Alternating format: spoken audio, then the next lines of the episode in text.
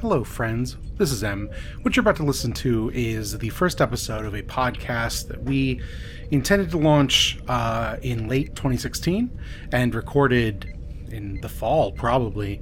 Uh, and, you know, time gets away from you, podcasts are hard, and thus it is appearing in your feeds now. This is, uh, for the record, in case you're listening this way after the fact, April of uh, 2017. And uh, this podcast has many dated references to the way things were going to go, and it didn't break that way, and my apologies for that. But it's here. So please enjoy the podcast. Check out our website at abnormalmapping.com slash SOS check out our Twitter feed at Second Officer's Log. Uh, the second is 2ND, uh, just to make it a little shorter. And uh, come back next month for uh, more of these. Uh, if you want to send us questions, I don't know if we actually used the right email in the podcast, but you can check that out at uh, podcast at abnormalmapping.com. Send us an email, send us thoughts on Star Trek, and enjoy the rest of the episode.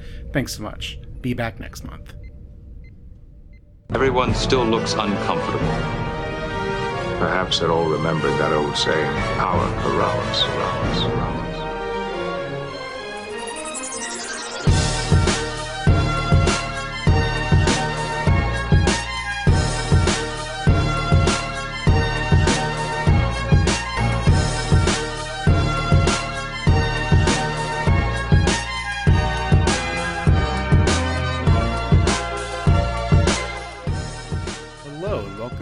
First episode of Second Officer's Log. I'm your host, M. With me is Jackson. Say hello, Jackson. Hello, Star Trek.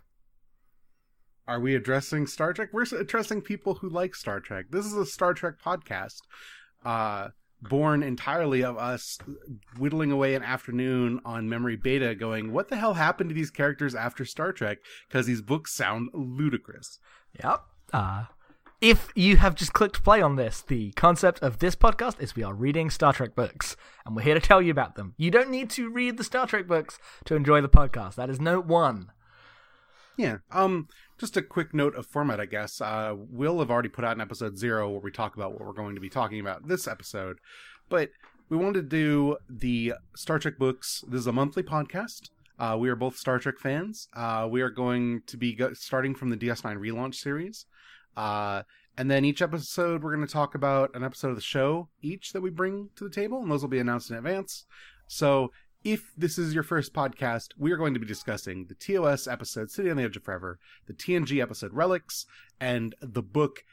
Uh, is it actually DS9 Avatar, or is it just Star Trek Avatar? It's Star Trek Deep Space Nine relaunch. Ava- well, no, just Star Trek Deep Space Nine Avatar Book One. Okay, and that is the book we are talking about. Yes. Uh, so if uh, the way we're going to do this is we'll talk about the episodes and stuff. That this is stuff people can easily see. Everything's on Netflix, you know, whatever. Um, and then the second half will be about the book, where if you have not seen like the end of DS9 and you don't want to know how DS9 ends, maybe you should not listen to that because we'll immediately start talking about post state of Star Trek at the end of DS9. Yes, uh, a lot of what we wanted to do with the podcast was make an accessible way of explaining what happens uh, after Star Trek. So if you haven't read the books and you just want us to explain some bullshit, uh, this is a good show. But if you want to watch DS9, and you should want to do that, uh, don't listen to at least the post DS9, post Nemesis. Uh, canon that we're going to be focusing on because uh, we'll spoil the shit out of it in minute one of that segment. Yeah. Uh, consider everything that has been filmed about Star Trek to date fair game for us talking about how we feel about Star Trek. Yep. Um yeah, I don't know. Like I'm actually pretty spoiler apathetic about Star Trek stuff generally, so it's never been a big problem for me. I suppose we should introduce ourselves a little. Uh Jackson, you want to talk about yourself? Tell people who you are if they've never heard you before? I guess maybe what if this podcast becomes popular and this is everyone's introduction to us for the first time? Yeah. Uh, I am Jackson. I am just a guy from the UK uh, who likes Star Trek a lot, and um, we uh, did a video game podcast and still do for for a long time, and that's what we've been doing mainly. But uh, if you've listened to that, you'll know that we occasionally just talk about Star Trek for half an episode, and once we did that twice in a row. Uh, and spent an evening looking at Memory Beta. We were like, "What if we just chat about Star Trek here?" So that's that's that's that's why we're here. And yeah, I'm I'm just I'm just I don't know what do I how do I introduce myself? Who am I? What like How old are you? What Star Trek did you grow up with? What do you like? What do you don't like? That's these are the important things.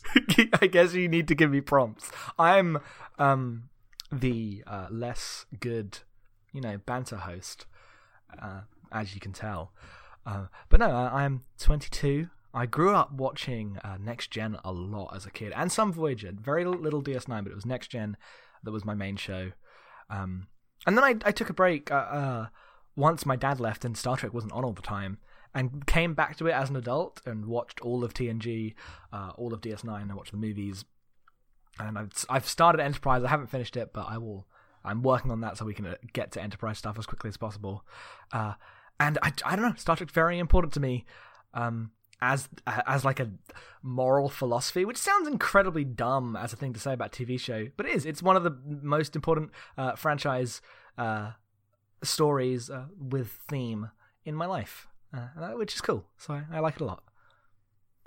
And that's really been my experience with Star Trek so far. Uh, I still haven't finished it. I've got lots to lots to watch uh, and lots to read, and I'm very excited. how about you?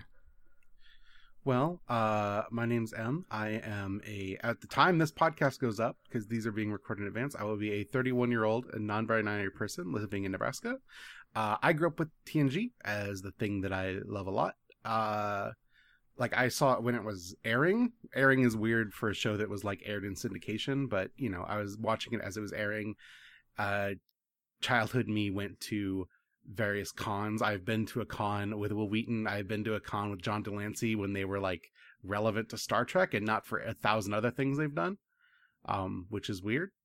Uh, and like you, I watched uh, Voyager. I watched Voyager as it aired for like the first season, and then didn't really keep up with it uh, just because watching TV is hard for me yep. when it's live. Uh, I thought DS9 was boring, which uh, was my opinion until I availed myself of it in my 20s where I really fell for it. Um, I have seen everything but maybe a few episodes of the original series. Uh, that and the I guess the animated series because nobody watches that I don't think anymore. No. Uh, I also have history reading bad Star Trek books. Someday we will do the Shatnerverse books, and oh, they're ah, hilarious. It'll you be know, beautiful. I actually like them, but there's some goofy shit in there. Yep. Yeah. But like you, I uh, very much think Star Trek is like a fundamental philosophical thing, which is fine. Like people have been citing Star Trek as like a deep source of personal inspiration since the original series aired. And I think that's like a really valid read because the things that Star Trek aspires to are unique to it. Like yeah. there's no show that goes so far out of its way to be uh, aspirational and moralistic, sometimes to its detriment and in ways that make it very hard to adapt in like a modern era i think. But those are the things that you know draw both of us to star trek. Definitely. Uh, it is it's, it's been fun to watch because um uh, uh, the last decade of star trek has been shall we say interesting as a property you mean, you mean piss poor? Uh, i mean interesting uh as a uh, this thing, this cultural um, object that exists in the relation to it, uh, which, ironically, it becoming so shit was what fixed it. Yeah, um, no. Because there was a good two years after that first J.J. Abrams movie where everyone was like, this is what Star Trek should be. Uh, and then people realized how wrong they were. And hopefully, Star Trek is back soon. Maybe we'll see. There's a new series coming, but we'll let you know. This is where the Star Trek talk goes. Yeah. So I guess that's good for uh, introductions. There's no reason to belabor these points. So our episodes this uh, month, if you didn't cover or if you didn't listen to episode zero, uh, I chose City on the Edge of Forever. Did I go over this? You, I feel like I already went said, over. This. You said this at the beginning of the episode. Yes. Okay, great. Sorry, already just like nerves of the first episode, yep. and uh, you picked relics. Let's start with relics, or do you okay. want to start with City on the Edge? I want to start with the uh, City on the Edge of Forever. Okay. Uh, I picked this a uh, little bit of detail if you don't know what City on the Edge of Forever is. It is the 28th episode of the first season of the original series. Uh, it aired uh, 6th of April, 1967. Uh, it was famously written by Harlan Ellison, and we'll talk about that, directed by Joseph Pevney. And it's about uh, Leonard McCoy going crazy because he injected himself with a drug uh, on accident and leaps into this portal that takes him to the past and he messes up the timeline. And so Kirk and Spock have to go back and reset the timeline, which involves Kirk falling in love with a lady and then discovering that no, she has to die because otherwise she'll prevent the US from joining World War II and Hitler will win and the entire future will fall apart. And so Kirk has to let his lady friend die. And it's very 60s sci fi and is uh, considered one of the better episodes of the original series. Certainly one of the most iconic, uh, despite how you might feel about it in like 2016. Mm-hmm. Uh, I picked this because like this is like the TNG episode that pretty much everyone should have watched because it's referenced a lot. It'll be referenced in books that we read in the future. So that was part of it. I'm setting T- up TOS books. episode. You said TNG. Oh, sorry. Yeah. That might happen a lot. People can assume from context clues that sometimes I'm just going to say TNG because that's the default abbreviation of Star Trek. Yeah, no. I, anyone who doesn't think that TNG is what Star Trek is is weird to me. Yep. Or I mean, old is the actual answer, but I don't know. I don't get it. I don't get it. Um, this is not my first time seeing this episode. I know it pretty well because, like I said, it's one of the more iconic episodes. Jackson, this was your first time watching this, I assume, My right? very first time, yes. So, how did you find City on the Edge of Forever? I re- I really liked uh, the experience of watching it. I don't actually think it's uh, necessarily great or holds up as a work of like sci-fi storytelling, um, but it was fun seeing like the birth of what uh, became an iconic uh, repeated point for Star Trek, which isn't so much the plot point as it is the texture of uh, episode where people are out of time and doing goofy comedy things, which uh, is a classic Star Trek premise that happens once every five minutes, and it's always good. It's always a good time, especially um, even though uh, the the movie four, uh, Voyage Home, is the famous uh, popular example of this just in culture.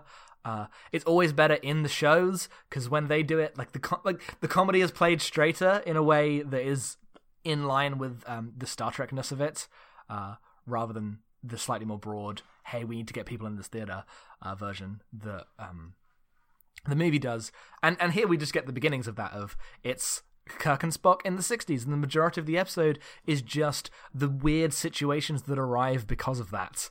Um, as uh, they s- try to steal some clothes and just knock out a police officer because they don't know what money is or how to pay for things, so they just steal some clothes. Uh, and really, the only actual thing they use to get out of situations is the fact that uh, Kirk is obscenely hot, and that's really that's their one trump card. I mean, to be fair, Rugged Kirk is, you know, like not really my type, but he can get it. Well, no, no. So here's the thing: is uh, I think of Star Trek as just the world's least attractive show, at least that first one. Um, in terms of like they're wearing those fucking pajamas that look so bad, uh, and it has an aesthetic, and it's fine. I get that that was like '60s futurism, but it looks it doesn't it doesn't look good uh, to me um, as someone with with no affection for it.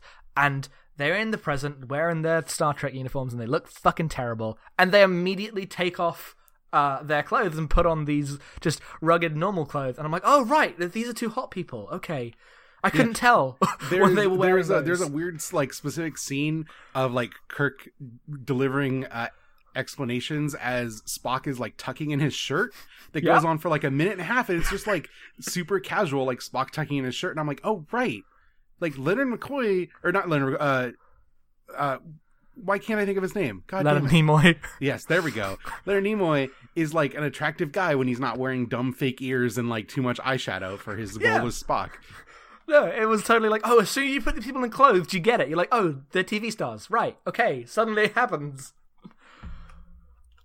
Um, but yeah, so a lot of this ends up becoming kind of de facto whenever they're in the past. This these exact some of these exact bits exist in Star Trek Four, which is baffling to me. That 30 years later they forgot that cars are going to run them over if they stand in the street.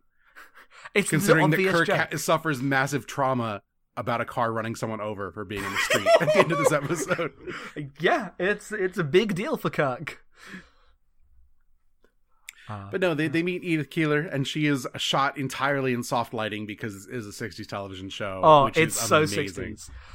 It's it's it's weird because it is the sixties, but it feels so much older in a way because it's very clearly like they're doing the thirties and they're doing an. Uh, it feels like an old movie shot on a lot. Well, Uh, so it is. It's shot on the same like city set that they shoot the Andy Griffith show on. And if you know anything about that, that's a show that's in black and white and just gives it like this weird stark contrast of like this doesn't feel at all like anything that remotely is in the same world as Star Trek, even though those two shows were shot like simultaneously. Huh. Okay. Right. That makes sense, and that makes a lot of how the because it's definitely clearly a set, but there's something different about the way the set looks in the past that is explained by that being constructed for black and white shooting. Mm-hmm. Uh, that makes a lot of sense. Uh, and then they just spend the rest of the time like doing manual labor and working a soup kitchen and dealing with like down on their luck. The interesting thing to me, like DS9 does this exact same thing. Wherever they go in the past, they just end up being like weird, like social worker volunteers, Yep. basically, because that's kind of what Star Trek, like Starfleet officers are anyway. Because in the future, like they don't, li- they live in like a post-economy world, so they just kind of are used to volunteering for stuff. So I like that that's the role they're always cast in when they're in the past because there's that stuff in uh, DS9 where they go back and they're basically like, uh, like don't they just like stand on a picket line or something for most of that episode where they're like in like 2060 or something? Well, yeah. Well, that's the one where uh, Sisko becomes the revolutionary leader. Yeah. Because of course he does. Uh, goofy shit all around, and then Spock decides that he can build a way to interface with his tricorder uh, out of vacuum tubes. A I feel like building a tricorder that doesn't actually have like a display screen is a big mistake, and I'm glad that they rectify this by the time we get around to the other Star Trek. Uh, and B, uh, his like giant vacuum tubed tricorder display device is Oh, it's- hilarious. It's, so funny. It's so funny because there's not very much plot in this episode, which is wise. They just kind of wait for things to happen, and while they're doing that, it's just this l- line of ridiculous 60s wires getting longer and longer in Spock's room. And also, every time anyone knocks on the door, he like goes for his hat and doesn't Yep. keep it on. Because he can't ever get to it in time to to not have the person walking in see. yeah. But it's, it's a good choice. I like it. And then like the explanation for why Spock is Spock is that he is Chinese, which is both like oh, Yeah. ooh, it's just like oh, oh, suddenly so uncomfortable, and you notice the weird like yellow effect of Vulcan effect on his skin so much more in that moment, and you're like, uh, uh mm, mm, mm, hmm. The Well, sixties, he's like he's like slightly greened up. Like that's the general idea because Vulcans have green blood, so they try to emulate that in the makeup. yeah, I feel like that makeup effect like comes across way stronger on like the restoration Blu-ray versions that we're watching than Yep. they would in like original TV. So he just looks like kind of like death all the time. he really does. Uh aside, well, like compared to Dr. McCoy who actually looks like death in that he is like pale with giant red splotches like screaming through the entire episode, which is maybe actually the best part of this episode. He is just- McCoy yeah. just being crazy. Cuz he's running through with his evil chicken pox. Yeah. Killers and assassins. The only two words he knows. Uh, yep, and he gets robbed by a homeless man who then uh, accidentally like shoots himself with the phaser. The whole episode revolves around the idea that if this one person dies, the universe will change so much that the Federation won't exist. Uh, and then this random guy, this homeless guy, shoots himself and explodes into nothing. Nothing matters. Universe reverts to exactly the same. He is dust. He is irrelevant. Yep. Uh, but then yeah, the, the thing on that Spock recorded from the Guardian was that oh Edith Keeler has to die or else everything goes to shit. Uh, and then they're left with like the second act is basically Kirk like moping about whether or not he'll let his new girlfriend die Yep. because Uh, she's perfect. And this is the this is the part where the episode completely like falls down, especially in any kind of modern context, because uh, one, it's just gross and not very good and interesting story times because you've just got Kirk going, "Oh, should she die? Should she live? I don't know." And two, I've seen this exact premise in Doctor Who like twelve times done much better. There are two episodes where they do the same thing. One of them even has a guy getting run over by a car uh, and they they do this better. Like like the the idea that um whatever her name is, uh, what's her name? Edith Keeler. Edith Keeler. You said it like twelve times. Thank you. Uh, the idea that Edith Keeler has actually in the end no agency in her death is really strange, uh, and it's all will Kirk let her die or not. Mhm. Uh, she's just a MacGuffin uh, that he wants to fuck, which I Yeah. guess is most MacGuffins in Star Trek. It's interesting because I feel like any other version of Star Trek, the idea that he would be anguished about this choice is like ludicrous. Because Yeah. Eh, like if Picard went back, if Janeway went back, if even Archer went back, they would be like, no, of course they have to die. This is the way things work. This is how time works. I can't just like change time on a whim because I like this person. Prime Directive. Yeah. Temporal Prime Directive. Oh yeah. Yeah, that's the good shit. The temporal prime directive. oh, what's your favorite? Someone's favorite Star Trek arc is the Temporal Cold War. Um. Law of Numbers. Yeah, I guess so. Like I like Enterprise more than almost anybody I've ever met, and the temporal Cold War is stupid. it's incredibly stupid. Oh, it's so like dumb. I get why on paper it looks like a good idea, but when you realize that you have to have a shadow man that everyone talks to, but you never can reveal because no reveal would actually be interesting, it all falls apart immediately. Yep. What if they revealed he was a thirty foot tall man? we cannot we cannot talk about Star Wars on our Star Trek podcast. Go- we're going too deep. Uh, but yeah, no, that was my uh, City and the Edge of Forever reactions. Yep. Um, worth reading up. If you go to Memory Alpha, of course, every episode has a ton of errata based on its production. Always worth reading. The strangeness of Harlan Ellison's original teleplay and how impossible it would have been to film because it was over ambitious, and then it's basically like entirely been rewritten. And then Harlan Ellison wanted to take his name off of it, but Gene Roddenberry is like, "No, we need sci-fi writers who will write for us. You can't take your name off of it because then people will know that like." will think we're hard to work with, but actually you're just insane and we don't want to work with you.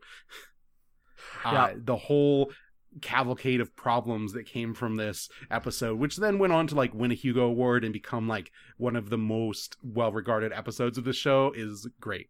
It's great, and one of the uh, well, we won't summarize it all because it's too much. You should go read it. But one of my favorite tidbits is that um, Gene Roddenberry's secretary, who became the story editor, basically ended up fixing the whole thing. Yep. yeah, which is hilarious. I'm curious when we go through the original series how many of these episodes will all be like someone came in and fixed it and was not credited for doing so. Ninety nine percent. Yeah. I mean, that's basically what happens in a lot of TNG, except they start getting credited. How many of the people who came in to fix these episodes are secretly Ben Sisko hallucinating that he's a sci-fi author in the past? Oh, imagine if we lived in a universe where that was the end of DS9. Where he was just fixing, he was just doing punch up on Star Trek episodes. yep.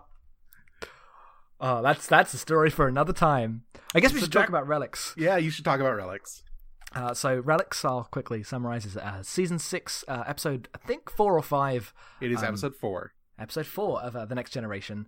Do you have writer and director? Or do you need me to read that off? Uh, Ronald D. Moore's the writer, Yep, and the director's uh, someone. Alexander. Alexander something singer. Singer, Yes. yeah. Yes. No. Okay. Uh, where was I? Yes. I just have memory alpha up. To be fair. Okay, But good. I feel like it's important to credit this stuff if we're going to talk about these episodes in depth. It definitely is. Um, and I also think in- it's really oh, interesting. It aired 12th of October, 1992. Were you alive then, Jackson? No. This episode's older than me. How do you feel? Uh, very old. Did you watch it on television? Um, the you know, I feel like this might, mm, maybe, like I definitely saw this when it was airing, but probably not first run. I feel like that's just like maybe a little bit too young for me. Yeah, because I saw a lot of TNG when it was airing on BBC, and like they just went seven seasons in and then just repeated it uh, for a decade until I- they stopped. Because it's weird. Because like I remember when TNG ended, but Hmm. then like I realized that I was like eight when that happened, Yeah, and I don't remember watching Star Trek that young. I like if you'd asked me what age I was when that happened, I would have been like, oh, it's like eleven or twelve. But no, I was a child. yeah. This is a Yeah. I feel like this is maybe a weird show to be into as a child, but I feel like that explains a lot about how I turned out. I mean, same with me. uh, this is this is my child show. It's this and you know Power Rangers, Mm-hmm. two of the s- same show. They're basically the same show. We're not going to use that today. So, No, I was joking. Tell me Yes. about relics. Relics is an episode in which um, uh, begins, as so many episodes do, with the Enterprise crew finding some weird signal disturbance. And it's also how City on the Edge of Forever begins. Uh, and going in, and they find a ship that has been crashed, and there's no life signs on board, but it's still running for some reason. Like the life support's on, and has been for 75 years, and they find out that the uh, teleporter, uh, no, transporter, sorry, God, I, transporter. want to. I want to interrupt briefly and say the ship has crashed on the surface of a Dyson sphere, which is like unfathomably out of scope with the rest of everything in Star Trek to just put a Dyson sphere in the universe. Just just one Dyson sphere that's it's massive. It's so massive, and its size like doesn't really come into play. No, but like there is like more material to make up that Dyson sphere than probably all of Starfleet like three times over. Yeah, it's like the, the data has an offhanded line like, "Oh yeah, they made the structure, and it would have taken uh, 254 million planets." Yeah. No, Uh, like uh, the Dyson sphere as like a theoretical concept is so outside of the scale of like human beings to grasp that like even thinking about it makes me feel icky. Uh, yes, for sure. And they they go to the ship that's been crashed on the Dyson sphere, find the transporter is still on, and there's like been they've they've rigged the way transporters work for it to go through the buffering phase just inevitably, uh, inevitably, uh, in in perpetuity, and they undo this and get whatever's stuck inside out, and it's Scotty from the original series. Uh, Yep. Now, Scotty almost indistinguishable from his original series self because of all the people who aged into looking different, Scotty aged into looking different the most. Yep. He, he's just old guy. Uh, Scotty and Friend, to be fair, Friend is dead because Friend's Yes. pattern degraded too far. his pattern was degraded to 53%. He could not be found. Yeah, no. Franklin. Is that his name? That's his name. Now, did you forget good. Franklin, the character that we don't see, but Scotty is sad about for like four scenes? No. Uh, and the episode is basically Scotty trying to fit in on the Enterprise D for uh, most of the running time until there is a perfunctory emergency in the 10 minutes and Scotty and Geordi work together to save the day. And it's about uh, feeling out of time, feeling out of place, uh, and th- that kind of stuff, which Star Trek does a lot. It's a theme that Star Trek comes to a lot is weird, wistful nostalgia, uh, which is one of the things I appreciate about it. Uh, and and this episode is a big example of that. I really liked it when I first saw it. I liked it again uh, going back to it now. Uh, it, it watching the Blu-ray version, which I've never seen Blu-ray TNG before, because when I was on something Netflix- else. yeah, when I was on Netflix, it wasn't looking like that, and it's it looks so good. Like the show looks great in a way that surprises me every time I watch it because I will never forget uh, watching an episode of Firefly. I think it was like a couple years ago. and thinking this looks cheap and empty and crap. Does this just happen to all sci-fi eventually? And then going back to this was like, oh no, this is this looks like it looks old. It's clearly an '80s show, uh, but it once they do the, the effects to it, like the carpet, it looks great. The Enterprise D, I wouldn't add anything to it if I was shooting it today. It's great. No. In fact, when they decide to relight the Enterprise for generations, they fucking ruin the aesthetic of, gener- of Star Trek Next Generation. You yeah no that the the lighting is key. You cannot have dark lighting on the bridge. Yeah. I don't. Oh, we'll talk We about can't. that at some point. we can't right now.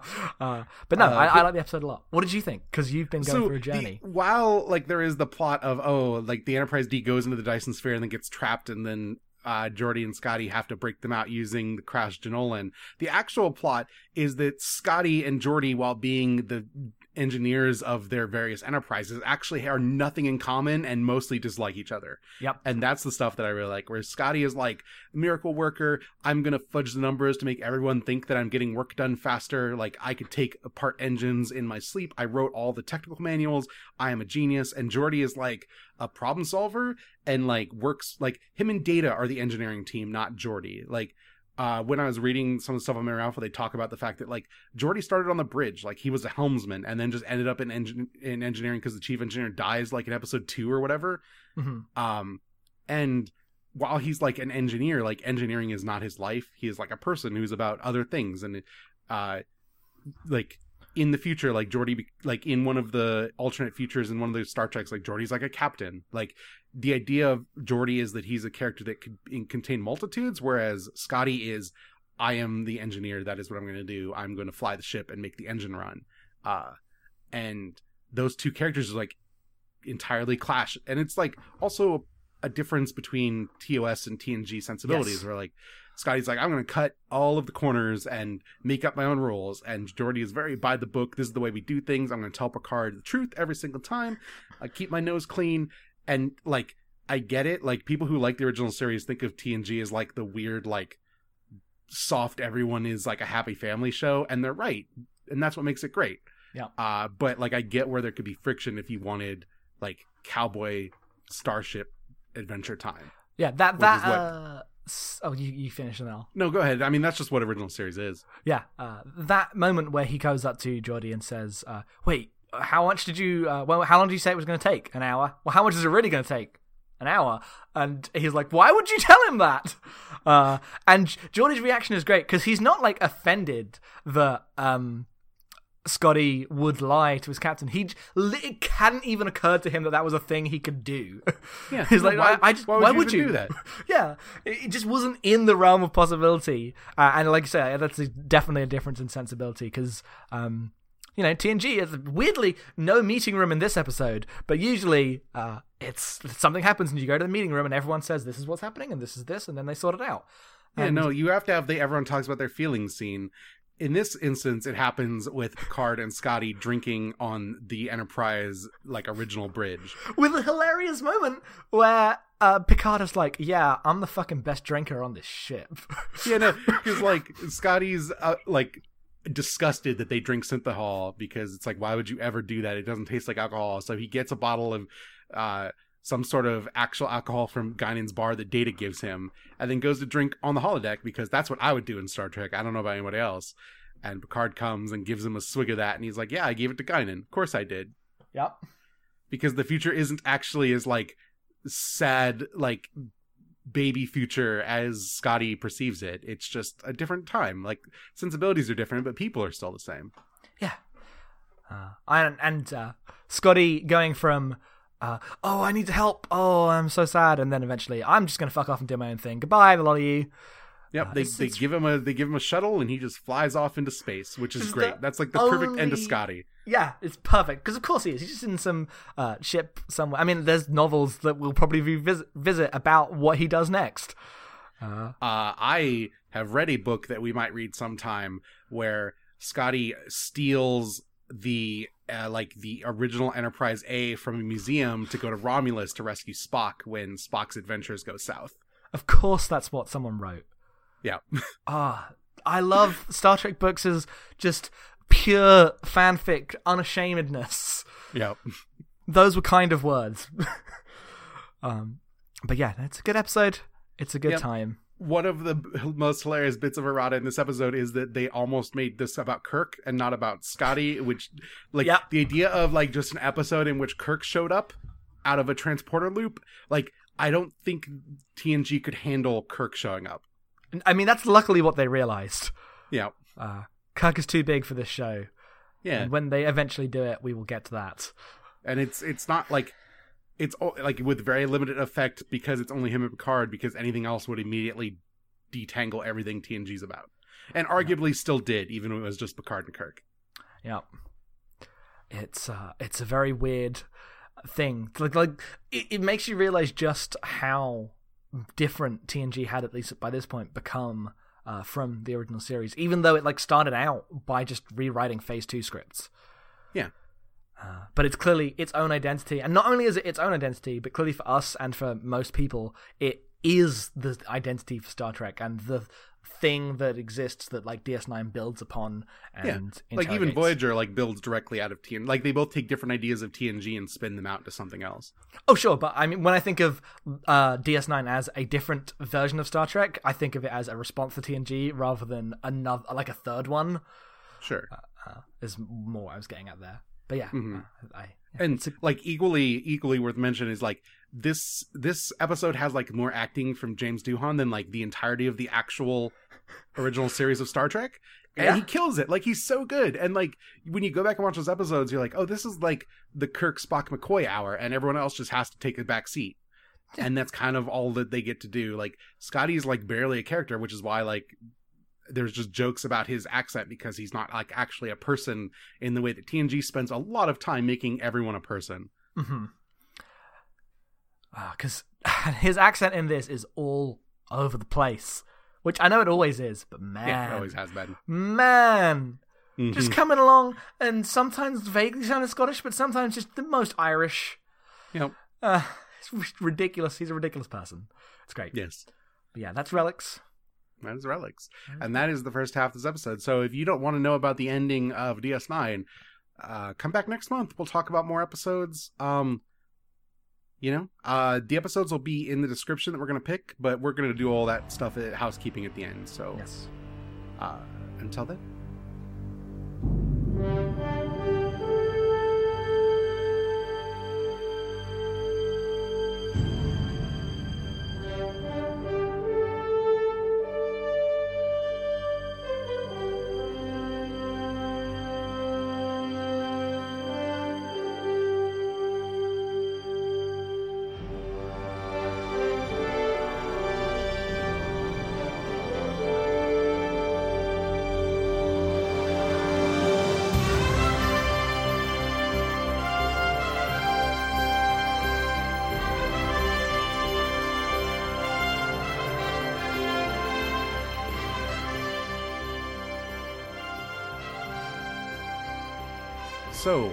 First book is, as we said, Star Trek Deep Space Nine Avatar, book one of two, uh, written by S.D. Perry. Uh, this came out in 2001. Uh, so, this is a pre Nemesis, I guess, but is post DS9. Yes. Uh, you said there's a ton of DS9 books before Nemesis Uh, happens. the way so we've gone through um, we made a nice little nice little chart of what the books uh, are and the problem is when you go on the internet and you look for uh, order to read these books they all go by timeline and i didn't want that i wanted publishing order because that's like that's how you read things. Um, yes. uh, come on like who you know who wants to have the retcon and then move on? Like it's dumb. Uh, and i found out that there's like 10 11 ds9 novels that happened before the post nemesis book starts but that's only in terms of um uh, chronology. Publishing wise uh I, as was, there was a few that were made and then they did the post nemesis series but the ds9 series remained pre nemesis until they did a big skip uh, later which i don't know the details because i haven't read them and i'm not going to um until i get there it's not like we're going to dive into memory beta again uh, No, that- now we have to. Now we have to do this for the podcast. Yeah, there's only a few things we found out, and they're all Voyager related. Uh, yep. No, we can talk about how much Chakotay sucks another day. Uh, I mean, he sucks today too.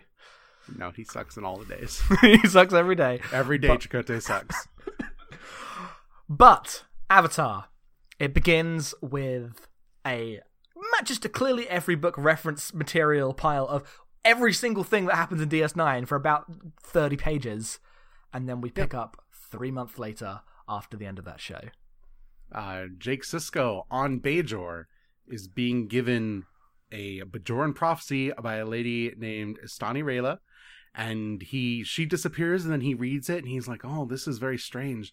This talks about like the Avatar and the white the emissary and the emissary's second son, which would be my."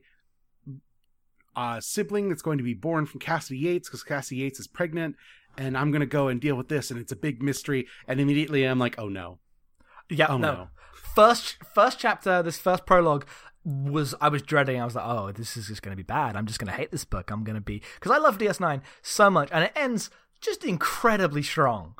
And then immediately it's Jake alone on some archaeological dig being given a prophecy, and I'm like, fuck no.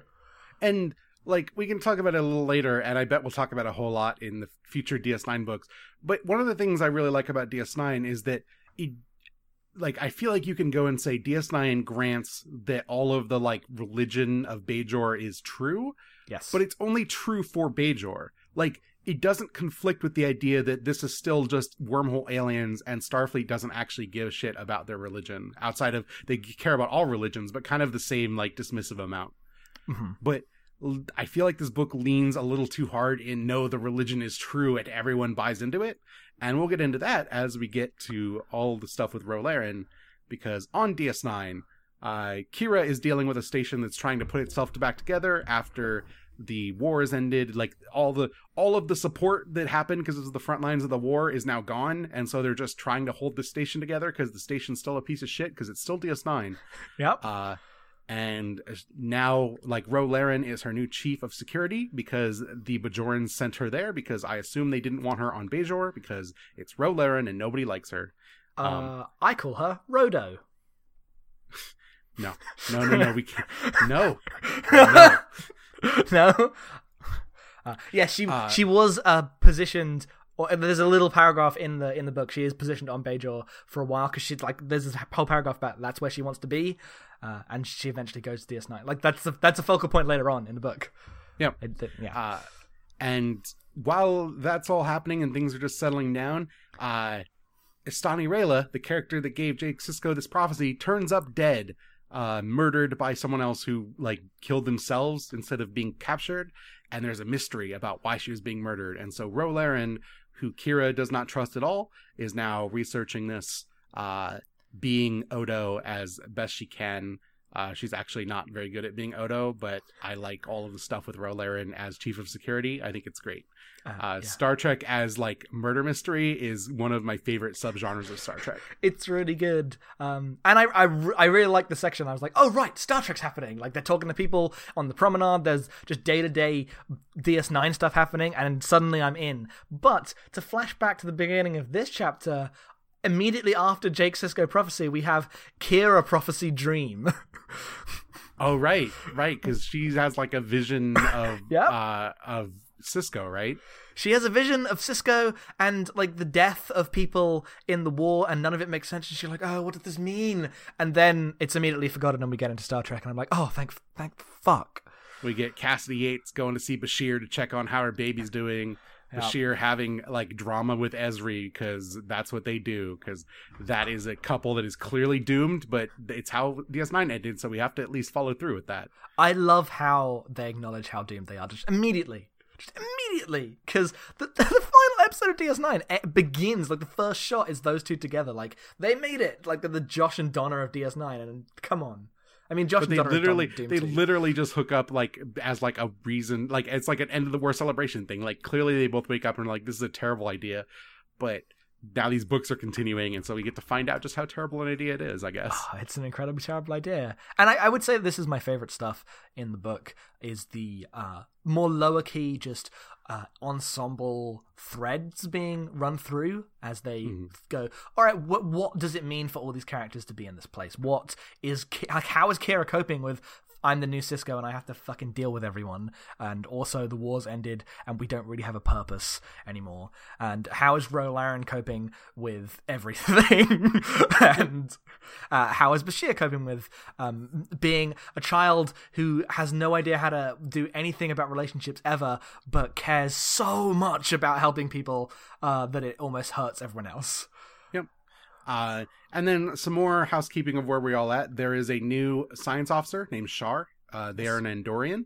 Uh, they're a star like they're Starfleet, right? They are Starfleet. They're Starfleet Okay, Andorian. Yes, I think it's really important to note that not like there's so many people who are not like Ro Laren is not Starfleet. She is part of the Bajoran Security Force. Or Oh, whatever. yes. It's weird because I always see her in a Starfleet uniform because that's Ro Laren to me. But you're no, right, she, comes. isn't. She's she's the Bajorans gave the like sent her up there. She has nothing to do with Starfleet, Yep. and they talk a lot about how Starfleet wants nothing to do with Ro Laren. Uh, Um, and uh, Nog is currently like refitting the Defiant because the Defiant. I, I don't remember the end of DS9, but I assume the Defiant was just like falling apart by the end of that whole thing. well, no, uh, DS9 spoilers. um, the Defiant is destroyed in like episode four uh, of that big finale thing. Oh, is it really? Yeah, and then like they get a new ship, which I think it's the USS Sao Paulo or something, and Sisko's like, "We're going into battle and renaming it the Defiant. Let's go!" And they win. Like, it's and they the just Def- never give it back, I guess. Yeah, they're just this is the well, no, they're given it, and it's renaming it the Defiant. Okay. Uh, that Sisko does is like, our ship is the Defiant. It will I'm always pretty be. sure that's not how ships work. No, he renames it. He gets permission to rename it, uh, and that's that's um that's yeah. So it's it's not in great shape because it wasn't that big final battle, but it's a fairly new ship. Uh, and Yeah. for some reason, they has the cloaking device on it again. they Oh, never right, get yeah. into why No, the I Romulans renegotiated that, that. the Defiant is not the Defiant. yep. Uh, I mean, the show did as well. I think there was probably a line saying the Romulans built the cloaking mechanism again because war, even though we don't need it anymore. Anyway, goodbye. Um, Yep. but and uh, the USS Aldebaran. Uh, I don't know how you pronounce that. Uh, that's how I was pronouncing it. Yeah. Yeah, what, what kind? It's a nebula class, which is basically the galaxy saucer with like the nacelles strapped to the bottom, which is the goofiest version of Star Trek ships to me. I'm googling Nebula class starship. Uh, Here we go. It's a, it's in TNG. You'll know it when you see it. Oh, it's such a good ship.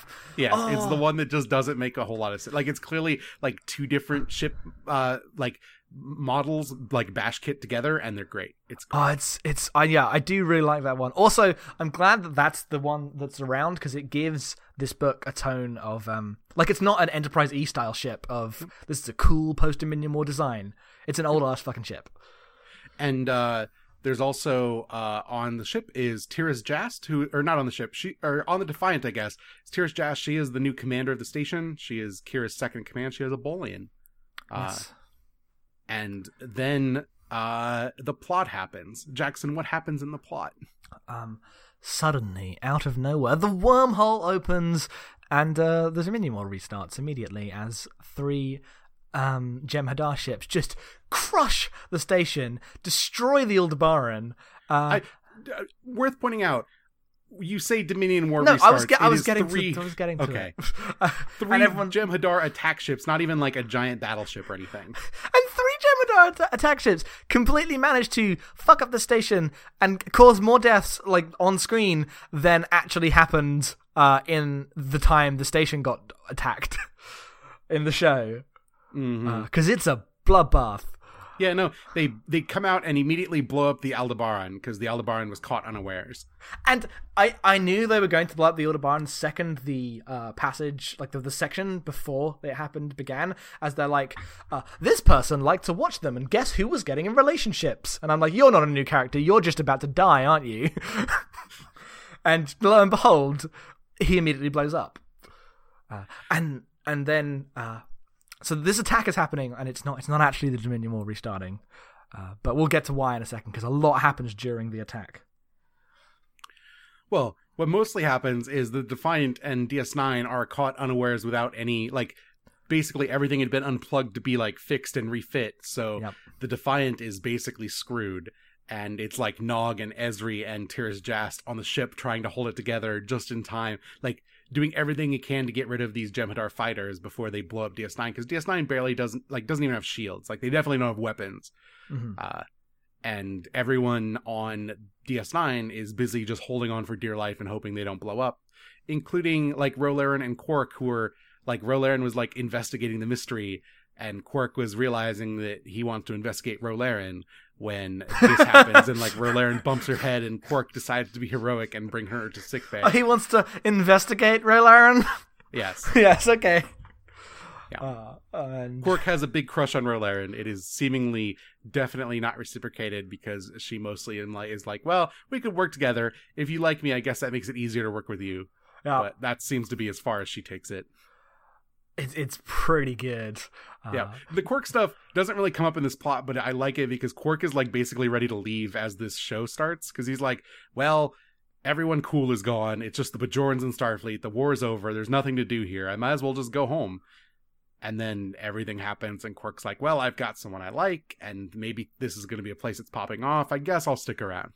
yeah, it's it's good. It's uh, what look like the ensemble plots are the reason this book is uh, cool to me. Like the Quark one, the first line is the money was safe. That's what mattered. Just after everyone dies, is the most perfect. Like, oh yes, Quark, yes, good. They, this person knows exactly what they're doing. Uh, and the Defiant uh, manages to kill two of the Jem'Hadar fighters, if I'm not mistaken, right? Uh, yes, uh, only after. An- so the thing, the, the two Oh. big thing happens that we're missing. Um, another Jem'Hadar ship comes through and uh, destroys one of the remaining ships and takes out, uh, like, like is destroyed by, but like leads away.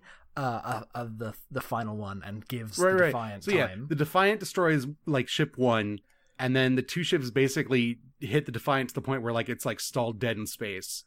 Mhm.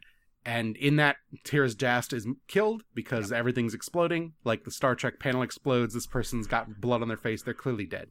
Uh, which is my like. I love that the book accurately represents that is how Star Trek characters die. yeah, like they're Panel like, explodes, how blood on the face. You roll them over. Oh, they're dead. yeah, yeah, no, because they have the moment where Nog goes up to her and rolls her over, and no, she's dead.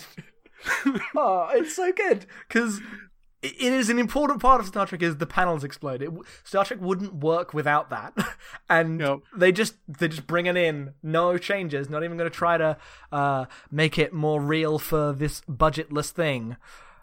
and then uh that that second sh- that last uh Jem'Hadar ship comes to the wormhole is damaged manages to take out one of the Jem'Hadar fighters that are attacking the station and then the third one destroys it and so there's one Jem'Hadar fighter and the Defiant dead in space and then Ezri and Nog come up with an ingenious plan to retcon how the Defiant works to save the day they definitely do that.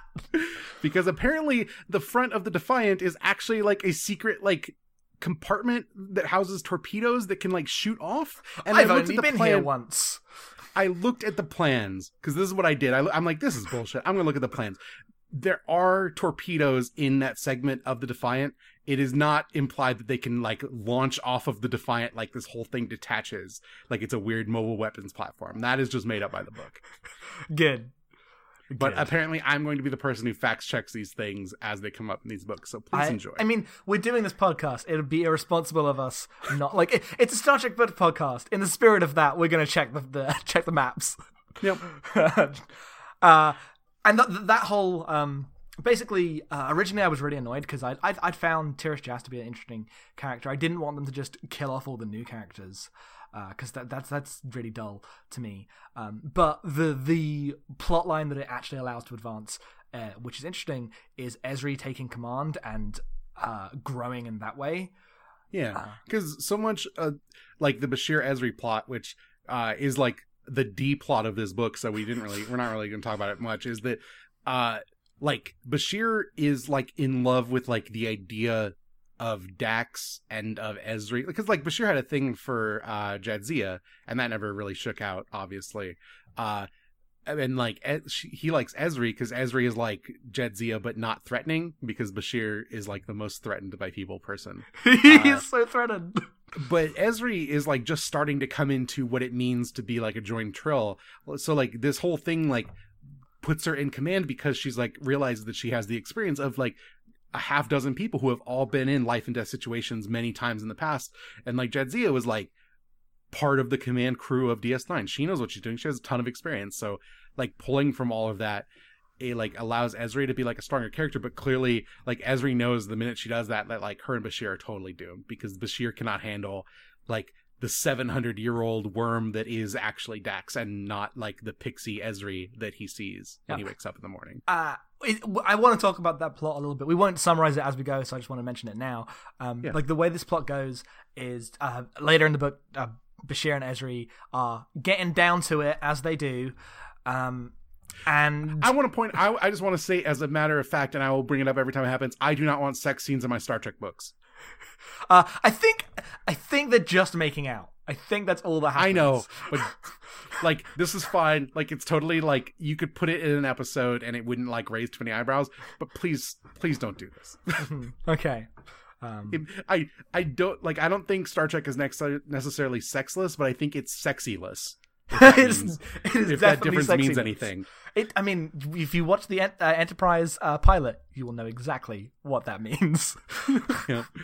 uh, and, and so they're doing that, and in the middle of that, um, uh, Ezri looks at him, and like whatever her, um, you know, whatever she's doing, whether you know, whether they're having sex in this book, uh, he clearly is like, oh, that's Jadzia looking back at me. Like the way she speaks changes and her eyes change, and suddenly uh, Ezri is a real person or a real trill, I should say, and not this uh, idea of um, w- like what Ezri is to her, uh, to him. Sorry, uh, and it just breaks im- like immediately. And I really like that scene because uh, by the end of this book, they haven't broken up and they haven't even talked about it. Uh, but they really do a good way of communicating just how, oh no, this is doomed, and they both know it, and now they just have to go through the messy process of understanding that. And maybe Bashir uh, will learn not to be scared one day. He won't. He'll never. He'll never learn. It's too late for him. Yep.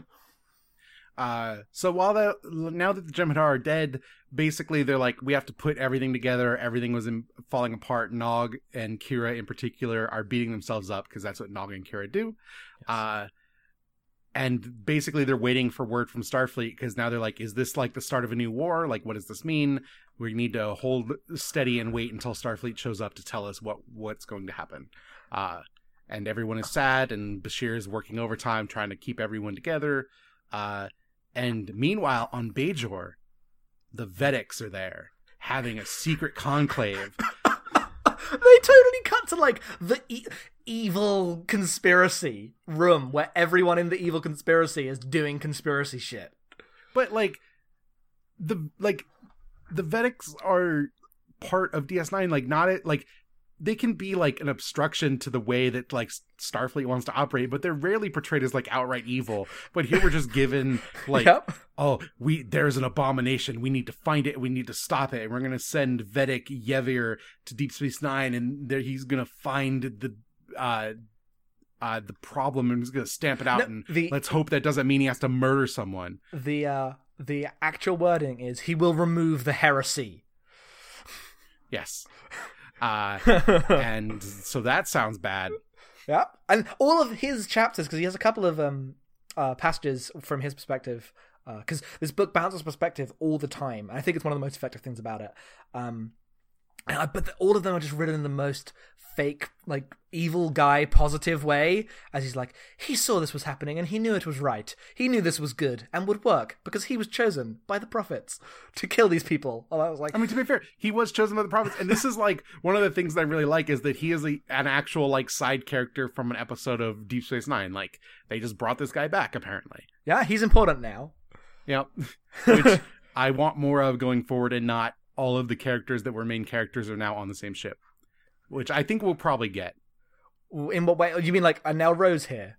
Yeah, like that's like I want less of that, and like I know we'll get there. Like Shar is given a lot in this, and he's like a new character, and I think that's really interesting. Yeah, I thought that both uh, Shar and Jast would be able to do that, but but like by the end of the book, it's clear that Shar's the real new character here, and I hope Which that is which is fine because Andorians are better than Bolians. it's true. Um, but I know that as um like as the books go on, there are like there is a t- series called Titan about Will Riker's ship, in which apart from like like it's a crew of a lot of new people. lot of The new doctor's a dinosaur, Jackson. The doctor's a dinosaur. I, I didn't I didn't even know, but I just knew that uh like like they the Star Trek books do not shy away from introducing new characters. The and I'm glad doctor is a dinosaur. the doctor's a dinosaur. Uh, but yes, and now on DS9, nothing happens for the rest of the book. Like there's no more plot, just a couple Well, of things happening, and then it so- ends. so that's not true because everyone suddenly starts like having these moments where they're like, "Oh, is there someone in the room with me?" And they're very weird and shady. Uh, and Ro is starting to figure out that uh, uh, Istani is that her name? yes. Uh, that Istani like hid something on DS9 and she finds this book that she can't translate and so she gives it to Shar and is like, please translate this, but don't tell anyone. About that, there's a moment in it where she finds uh this, these numbers. This she was like killed for these numbers, and she's like, "Oh, what do these numbers mean?" And I'm like, "Oh, these numbers are clearly letters. Let me check what they correspond to." Uh, and they didn't correspond to anything. I was like, "Oh, that's weird." And then, like three paragraphs later, or no, like it's at the end of the chapter. Sorry, they say, uh, "But in the Bajoran al- alphabet, uh, the like twelfth letter was C," and I'm like. Fuck this. I thought there was going to be like a weird Bible code thing where she'd have to open up a Bajoran like book of religion and like figure out the word letters. So I'm glad that we both leapt to dumb Dan Clark or Dan Brown bullshit. I leapt to the actual right conclusion. they Yeah. just didn't make it possible to find. No, I mean you weren't supposed to. It's not that kind of book. no, but uh, it was dumb and it was it was fine. Uh, And I- so, uh, in the middle of like an, a welcome home celebration for Jake at Quarks, uh, suddenly, uh, Shar realizes that there is uh, someone in the room that only he can sense with his Andorian antennae, and basically like throws coffee on them to reveal them, and it's a cloaked Jem'Hadar, which everyone freaks out about, and they throw in the brig, Yeah. and then that Jem'Hadar reveals its nefarious purpose. it- hey, they they Star Trek the Jem'Hadar. Star Trek Define Star. Trekking. Uh, Star Trekking is when a villain is introduced for the sheer purpose of being incredibly villainous to everyone all the time, and then they become not that. Star Trekking is when they made the Borg into a friend called Hugh. And he's like, uh, I'm from the Jem'Hadar, but I'm just here to recon everything. Uh, but, um, uh, everything blew up around me. Obviously, those other three ships, they were clearly bad, and I didn't know what to do. So I've just been kind of hanging out and watching you. Didn't know what to say. Anyway, awkward. Bye. And then just kind of stay silent. More importantly, Odo sent me. Things are chill. It's not a war. Please chill. he is like, please chill, but also like, mean, you're not going to chill because they just killed all of you. But also chill. Also, Odo's back. Yeah, but also here's my Ketracel White, so to prove that I am telling the truth, as if like the Jem'Hadar are not willing to die at like a, the drop of a hat anyway. yeah, like stopping taking the White doesn't prove anything. It just proves that the Jem'Hadar is about to die. you know, uh, but like at the same time, because this is Star Trek, you immediately know this guy is absolutely telling the truth 110. percent yeah, and and there's not too much debating about it. Like Kira hears this and like, oh, he's telling the truth. Okay. Um, like the admirals don't know because they're the fucking admirals because it's Star Trek. But for the most part, there isn't too much fake tension over whether this could be right or not. Because of course it's right because Odo sent him. But then, like, as she's getting this, where like, oh, the war is not popping off. This was like an isolated incident. These Jem'Hadar were like operating on their own. They they didn't di- they didn't agree with the founders being like, oh, we should like actually uh, abide by the treaty. Like the Federation word comes in, we are sending a task force of like Romulans and Klingons and the Federation. They're going to be here in like three days, Yeah. and they'll sort this out. So it looks like the Cold War is about to become a very hot war. Uh, and Kira's like, well, I've got proof that maybe that's not the case, but there's no actual proof because the Jem'Hadar's documents exploded on his ship, and he just beamed aboard, like cloaked to like be the messenger, but he doesn't have anything that proves it. Yep. But then while that's happening, because the end of this book isn't so much a, like an end as 12 different things happening, uh, Jake is on the platform uh, and he has this really lovely moment with Nog as he's like, oh, we're both old and very different people now and we won't be friends again. We'll like meet up, but we're not going to be what we were. Uh, and I'm glad they gave that beat before he goes to be like, I'm not going to tell anyone what I'm doing, but I'm flying into the wormhole because the prophecy is behind me. And at the same time, Ro Laren gets the translation of said prophecy and uh, immediately believes it because it's full of like the timeline that we opened with, I guess, that opened the book that proves everything would be real. And so she's like read the Star Trek timelines, like, oh yeah, this checks out. Clearly, the things that are in the future must be true also. Yeah. And then runs to Kira and is like, Have you seen Well- the movie Knowing? runs to Kira and is like, this prophecy says that oh, like the Avatar will be the second child of the emissary, but for him to be born, ten thousand people must die. Which Dun, dun, is the most hilarious like Silver Age comic book bullshit that I've ever seen, much less Oh. in Star Trek. It's amazingly stupid. And it's like everything that had completely gone away that I hated about that first chapter just straight back slaps you in the face and the book ends. And like, I'm willing to believe the Bajorans have a stupid prophecy that 10,000 people have to die before the child of the emissary is born. But I don't believe that Ro Laren, who is like been super skeptical, who wears her earring on the wrong side just to piss off the rest of her people, is like going to buy into it the minute she sees it, just because there's a lot of factual proof. Just because she found like the Nostradamus tablet and is like, well, clearly these ones that haven't happened must be true. she found Destiny's diaries and they're like, oh, that's us reading these diaries.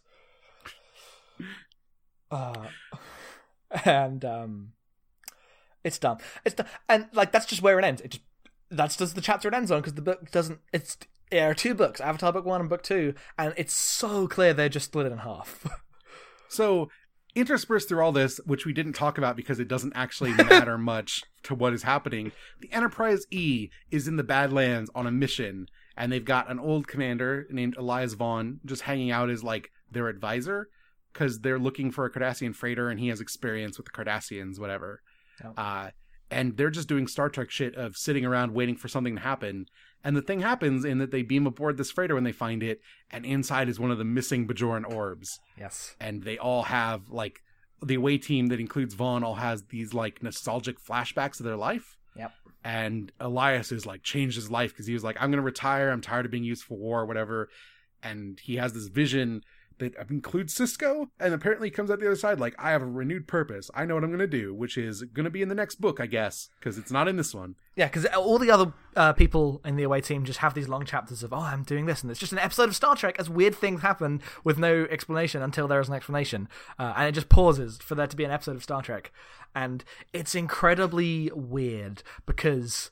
It's like there's a the, the moment where it became incredibly weird for me uh, is when they described Geordi's eyes And I'm like, no, no, they're too old. No, I can't. It's weird. It's too weird. We'll we'll talk about this more when we get into actual Enterprise books, probably. Or I mean, like Enterprise E books. I don't but- think we will. I, I think I- this is a specific thing of the pre Nemesis Enterprise E stuff. Yeah, maybe. I don't like like ultimately I don't like the Enterprise E like anything about it and I don't like the idea of the Star Trek cast of TNG like existing on the Enterprise E doing next generation shit on this movie ass ship with all their movie ass old looks. And like the idea that they just continue to have the same kind of adventures on this ship as like entirely different people that are badly written is not like it, it bothers me so much. And and it bothers me a little less, but it still bothers me a bit, and it's very strange because they just the book stops for like fifty pages just to give you an episode of Star Trek, and it's fine, it's well written, it's a decent episode, but it is it is so strange about what the TNG crew meant at this time post Dominion War, like the idea that after the Dominion War it would still be the same crew together, just. It's time to check out a thing. It's weird. the the same crew together like on a warship. Like because the enterprise e is like the like fucking cool knife show version of star trek as like ship design. I hate it mm-hmm. so much mm-hmm. And just hanging out in the badlands like scanning shit like i cannot believe that this is what this ship would be doing at this time Yeah. But no, I, I I do assume, or I would like for the books set after Nemesis to like begin to interrogate that a bit, and I bet they will. Uh, because once Yeah, they're I given mean, free like- reign for all the like yeah people, because then like off. then like Riker's gone doing his own thing and like Yeah. Troi's there and like so like what the Enterprise is becomes like a different makeup so who knows what they're off to do exactly. But in this in this one, uh, they they find this orb, and he is changed by it, and that's that's basically all that happens in the Enterprise plot that's relevant. I mean, it's not Well- relevant yet, Uh, but except for the fact that like they are meant to rendezvous with the task force that's going to go to DS9 and they're ready like Vaughn's like oh I need to go because I have this orb and DS9 is going to be really happy to see this orb and clearly the orb is like the MacGuffin around which the plot rotates but at the same time like the fleet has been waiting for them because the Badlands like fry communications and the like the warp engines are like busted or something so they don't make it and the fleet decides to go to DS9 without the Enterprise I which I'm sure is not going to cause drama in the next I book. don't remember. For some reason, I thought it was that they hadn't been able to contact the Enterprise. they haven't been able to contact them but the enterprise is delayed because like the ships the the engines are like Well, sure, Like- but I don't think the anyone on the Enterprise know DS9 has been attacked. Like I don't think. oh sure and like, that's then true. they're not going to join the fleet. no no They they're are- just going to ds9 They're just going to DS9. Also, but they do have orders to be part of the task force that's going there yeah, but they don't haven't received them yet. Is my point. Like No, the, the crew of the Enterprise don't know that what is happening. And like the, that is a bubble that doesn't hasn't been burst yet. uh, elias talks about having orders that are like confidential from starfleet and he assumes picard has them so i assume he has the information that ds9's been attacked but not that the task force has happened I don't know, but yeah it's not sure how the timeline lines up but he knows something about something that's going on Yeah. how about that He knows something about something because he's super Black Ops secret evil old guy, not really that evil, did a lot of war. yeah i mean he's big boss in star trek He's Star Trek Big Boss. But that which yeah. actually makes him the best character. what if Big Boss found an orb and was like, I'm dedicating myself to religion? yeah, sure. sure. Uh, but That's that's, fine. And and we don't really have a good like ending way to sum up this book as a good climax to this podcast because it doesn't end. It just it stops. No, uh, but you know, next month, second half. Second half is coming. So before we uh, stop the whole podcast, uh, what like what are your high points from the book? What is uh, what was your real your real good takeaways? Um, hmm, real good takeaways, huh? All high Uh, points. it's a better I phrase. think like I like the friction between Ro Laren and Kira a Yeah. lot. yeah, Uh, though they are really interesting characters to bounce off each other because they are so alike, but their differences are fundamental in a way that like I can't imagine they'd ever be like really good friends, even though they'll probably be really great comrades. hmm Um, I, I like Ezri continuing to develop because she's a great character who got short shrift by being at the end of a very busy season of a very, like a show that was winding down. yeah. Ezri is Uh, uh, gets a lot of development here, and it's very clear that like.